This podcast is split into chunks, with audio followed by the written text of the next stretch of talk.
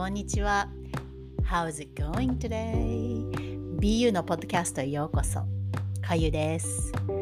いつも家族や周り、職場の上司や同僚に褒めてもらいたくて、私がこういう風になったら認められるんだっていう風に生きてきたけど、ありのままの私でいいじゃんってセルフラブを通して、シンプリシティ、シンプルに分かりやすくしていくことを通して変わることができました。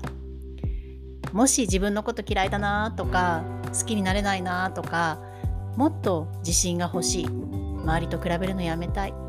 ありのままの自分で生きたいって思っていたら一人じゃないです。自己否定や被害者意識でいつも悩んでたんだけどやっと分かったんです。あありのままでよかったんだって。だからそんな風にあなたにも思っていただけるよう点と点を今どうつないでいくことで豊かさや幸せが増していくかの tips をお届けします自分自身が自分自身のクリティック批評家になるんじゃなくて BU ありのままのあなたで自分が自分の一番の応援者になって生きていけるようにありのままの自分セルフラブをお届けするのが私のミッションです。Because the most important relationship you have is the relationship you have with yourself. How you feel your body, mind, and soul with what foods, environments, and thoughts matters. Let's get into it.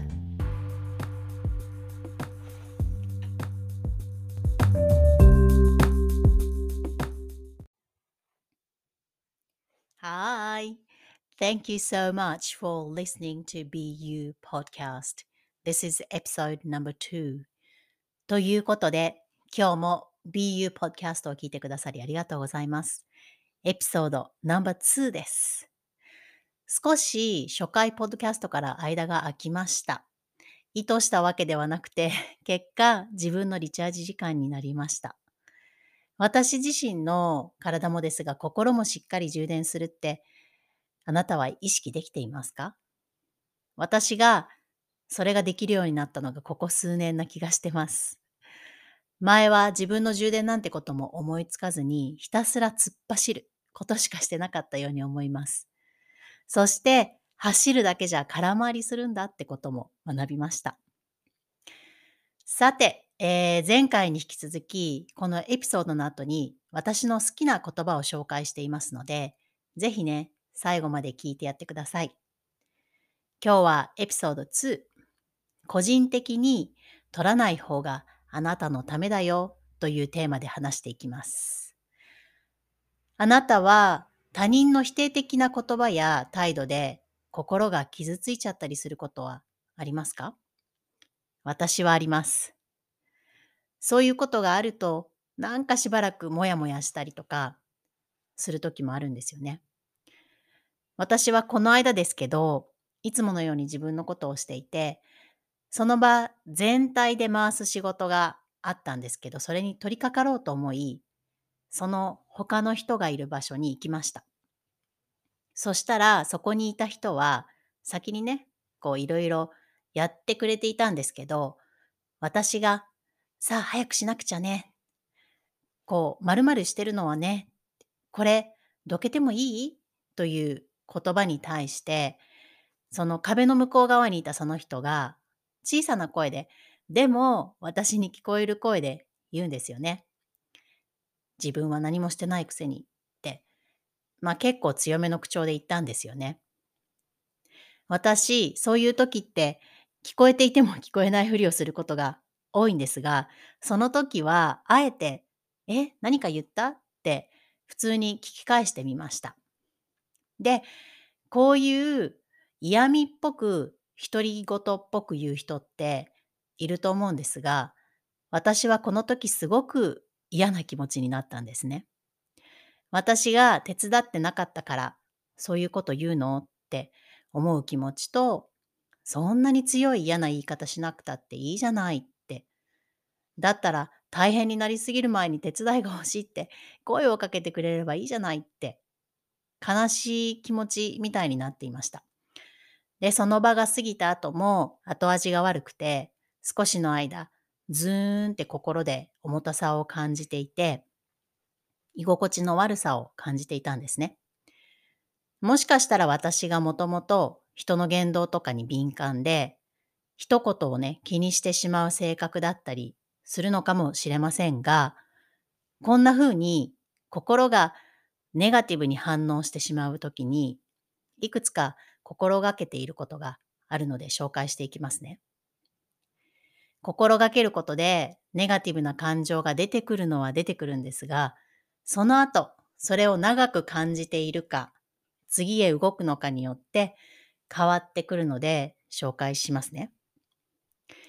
まず一番、自分の心がネガティブに反応してるなということに気がつくことです。えー、先ほどの例で言うと、私は自分がもっと早く手伝いに来てればよかったのかなとか、そんな嫌味っぽい言い方されてもという感じで重たい気持ちになったりしてました。で、こういう他人の言動によって心が反応するときって、まずその時に自分の心が反応してるなっていう事実に気づくことなんです。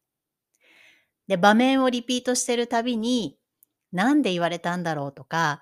自分がいけなかったのかなとか、できるだけそういうことに客観的に気づいていくということ。そして、ネガティブに心が反応している自分に、まず気づいてあげること。心が反応していることに気づいたら、次に許していきましょう。否定しちゃうと自己否定とかスパイラルに入っていってしまうので、ここは覚えていくといいと思います。で、二つ目、ナンバー2。相手の立場になって考えてみましょう。これってね、冷静な時に言うのは簡単だし、その渦中でやるのはとても難しいこともあると思うんですけども、私の場合だったら、その、この例で言うと先に仕事をしてくれていた人の身になって、その人の状況を考えてみます。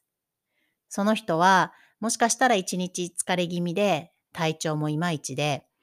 夕方しんどさを感じてたかもしれないし、すでに嫌なことがあってね、イライラしてたのかもしれない。で、しんどい言葉を口にすると、誰がしんどくなるって、その人自身なんだってことを私の経験からも言えるし、考え出すと本当にいろいろな背景とか人それぞれの状況があるっていうことがわかります。そういったいろんな可能性を考えてると、自分の状況だけがね、自分の捉え方だけが全てじゃないなって気づくし、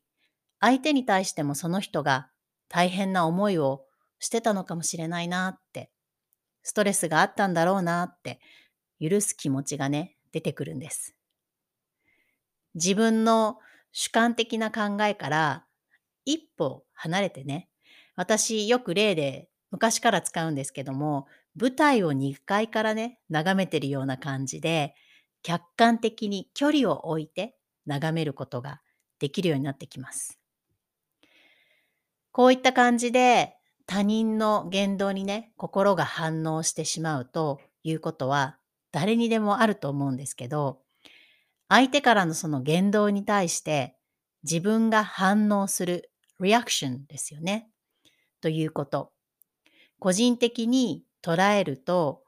いうところから一歩引いて客観的に眺めることでネガティブさを長引き、ね、ずるずるずると引きずっていくことをしなくても良くなると思います。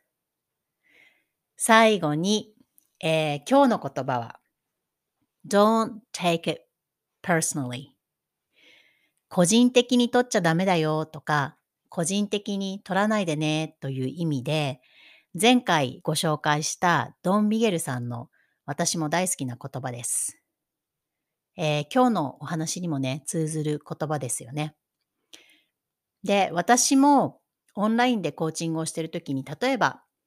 私は120%の精神で向き合ってサポートしてるんだけど、クライアントさんで私のコーチングで気に入らない部分があったりとかね、もしかしたら自分の想像とは違う内容だったりして、まあクレームっぽいことを言ったり、途中で挫折しそうになったり、あるいはあんまり反応が良くなかったりする人もいるんだけど、そんな中で私が100%やったんだから、そこまでが責任っていうか、私の責任というのはそこまでで、それに対して相手がどう反応するかというのは、あなたのせいではないということ。ね。自分がやったこととか言ったことに対して、相手がどう反応するかというのは、それは相手の責任だよというような意味です。ですので、何か言われたときは、相手の言ってることというのは、あなたとはあんまり関係がないよというような感じ。ね。相手の言うことをすることは、相手のマインド、思考の投影だということ。ね。言われたことによって、例えば、私って全然できてない人間だなとか、ダメな人だなとか、思わないようにしてください。言われたことと自分を同じというか、重ね合わせて同じ人として扱わないようにする。それは相手に、例えば自分が何か言うときも同じで、あなたが言った言葉に対して相手がどう思うか、相手がどう反応するかはあなたの問題じゃない。あなたの責任じゃないっていうこと。だから相手を思いやる言葉、優しい言葉をかけた後で相手がどう反応するかどうかというのは、あなたの責任ではないよということです。もしね、今日何か言われて、心がしょぼん、くしゃ、しわしわってね、なってるあなたがいたら、don't take it personally. 個人的に受け取らないようにね。そして、今日は今日、明日は明日。新しい一日なので、しっかりと自分をリチャージして、そしてまた素晴らしい一日を迎えてください。このポッドキャストを聞いてくれたあなたに最後までどうもありがとうございました。今日という日はね、二度と戻らない貴重な日です。ぜひ誰かにネガティブなことを言われたからという言葉を一日言葉に一日台無しされずに、その重さ、悲しさ、罪悪感、滞り、などなどに、まずあなた自身が気づいて、それをまず感じて、こんな感情もあるんだね、自分はって。それだけで、まずは二重丸、十分だと思います。そんな過ごし方をしてるとね、必ず個人的に取らなくても良くなります。今日は一日の良かったことをね、ぜひここ、ポッドキャストのコメント欄でシェアしてください。今日も自分の心に明かりを照らしてくれてありがとうございました。また次回。じゃあね。バイバイ。